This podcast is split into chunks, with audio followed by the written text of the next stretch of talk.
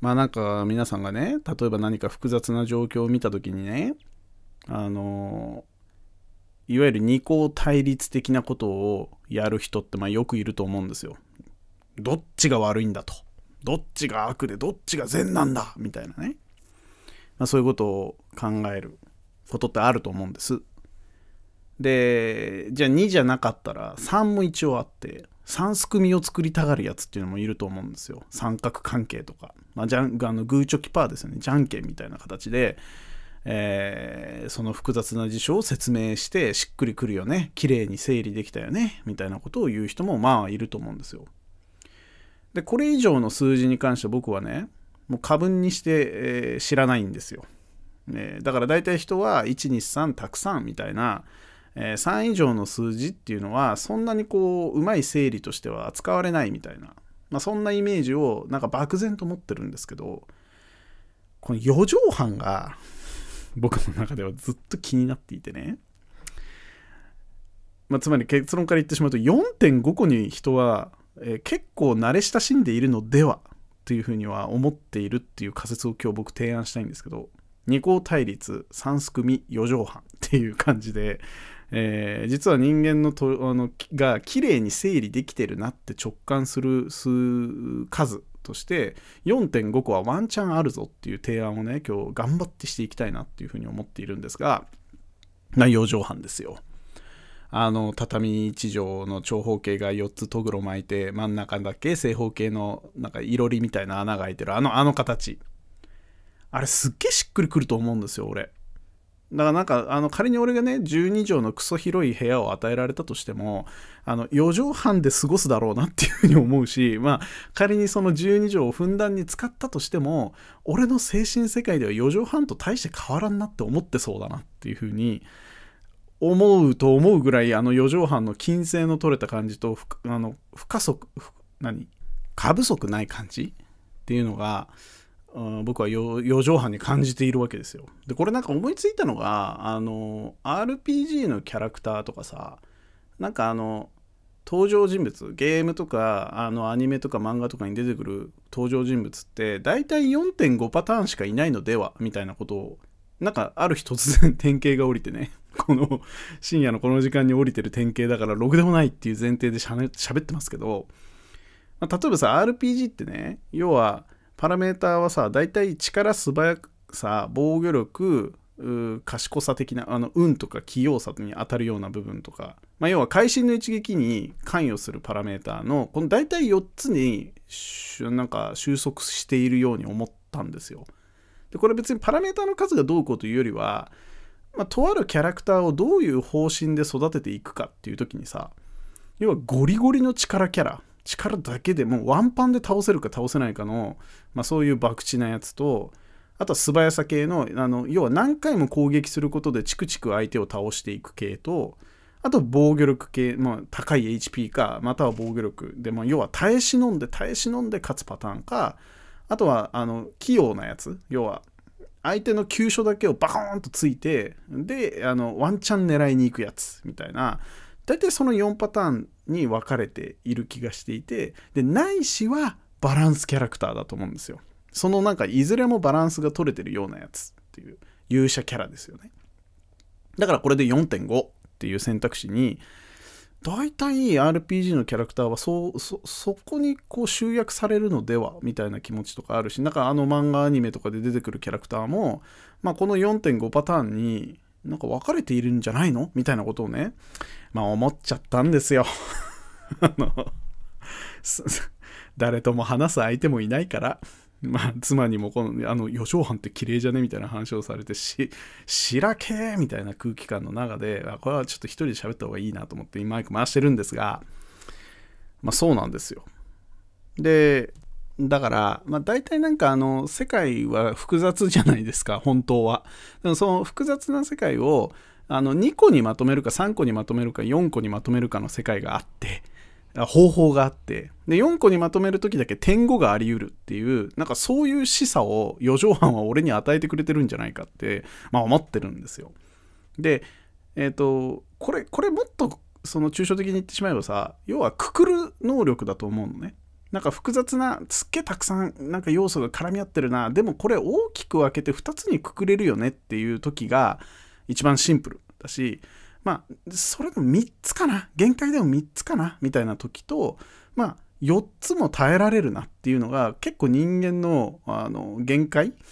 5個5個ワンチャンあるんだけど五角形のなんとかとかあると思うんだけどとりあえず4個。4個に物事をまとめるっていうのはそんなにあの複雑性が破壊されてえっ、ー、と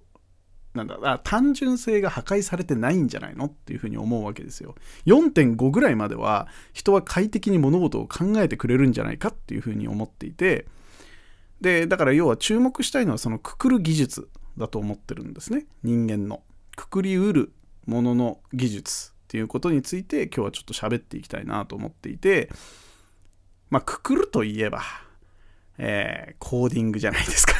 プログラミングだなっていうふうに思ってるんで、まあ、ちょっとコンパイルっていう概念と合わせてこの四畳半の話をしていこうかなと思ってございます。えー、毎週金土日初そろそろやめたいラジオの方ぜひぜひお聴きください。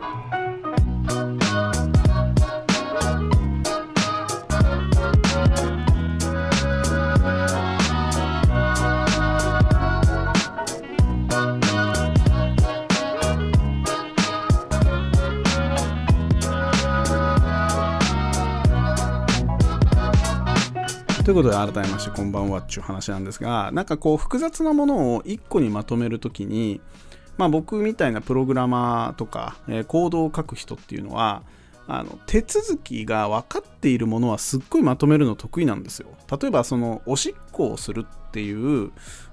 概念 概念でも何でもないけどそのあの現象があった時にあの扉を開けてズボンを脱いであの尿をして水を流し蓋を閉じあのズボンを上げて扉を出るって一連の手続きがあるじゃないですか。でもこの1個ずつの手続きを正確に記述していってでもそれ全体はおしっこをするという一つの作業ですよねってこういうまとめ方をするんですよ。でこの一つ一つの作業があの人間に分かるように丁寧に書かれたものをソースコードっていうふうに呼んででそれらを1個にガチョンってまとめてこれらは複雑に手続きが書かれているけど、まあ、要はおしっこをすることですよっていうふうに固めて、えー、しまうことをコンパイルっていうふうに、まあ、概して言うのね。まあ、これ違う、違う視点もありますよ。違う視点もあるけど、無理やり4畳半に寄せたいから、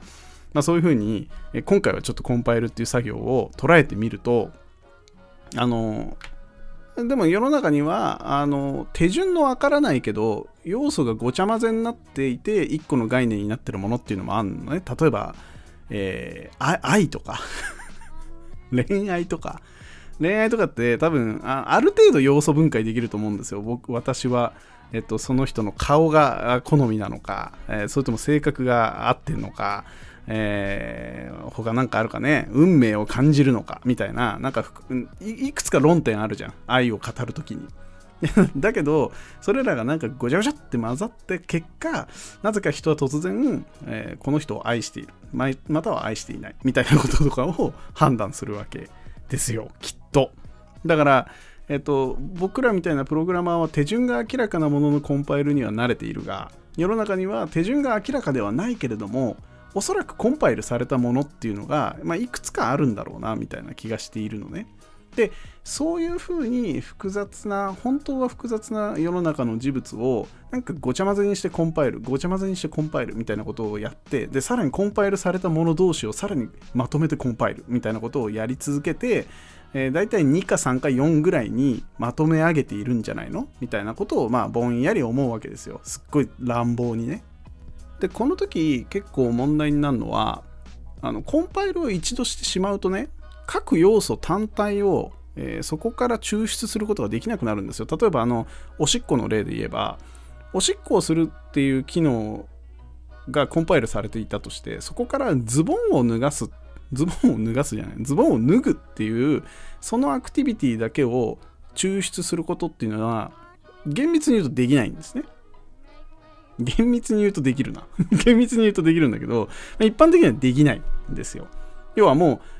う、それら一つ一つの作業はソースコード上は分解できたけど、一度コンパイルして一つのものだよねおしっこをするっていう作業だよねっていうふうにまとめてしまってからはもうそれ単体その中でやられていた一つの作業だけを抽出することはできなくなるんですこれ矢印の話をした時と同じで、えっと、N 極 S 極の磁石があった時に N 極と S 極は同時に存在して初めて磁石なわけであの N 極だけを取り出すことっていうのはできないわけじゃないですか。でも2つのものはその概念の中に絶対入ってる。N 極と S 極は磁石の中に必ず入ってるけど N 極だけを抽出することはできないみたいな。そこが結構ミソかなっていうふうに思っているんですよ。だからなんか愛があるかないかの議論をしている時にそそういうレベルの議論を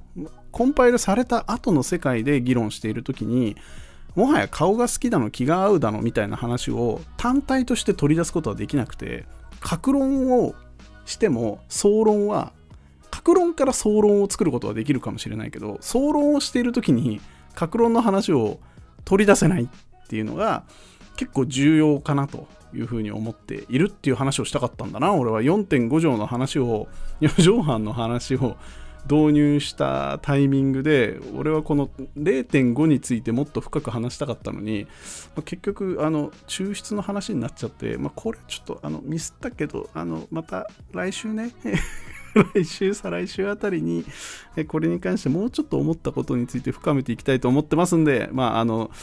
耐え忍んで、えー、引き続き聞いていただけると助かりますと。4.5っていう分類は使えそうだぞっていう提案でございました。どうもありがとうございます。また来週も聞いてください。よろしくお願いします。じゃあまた。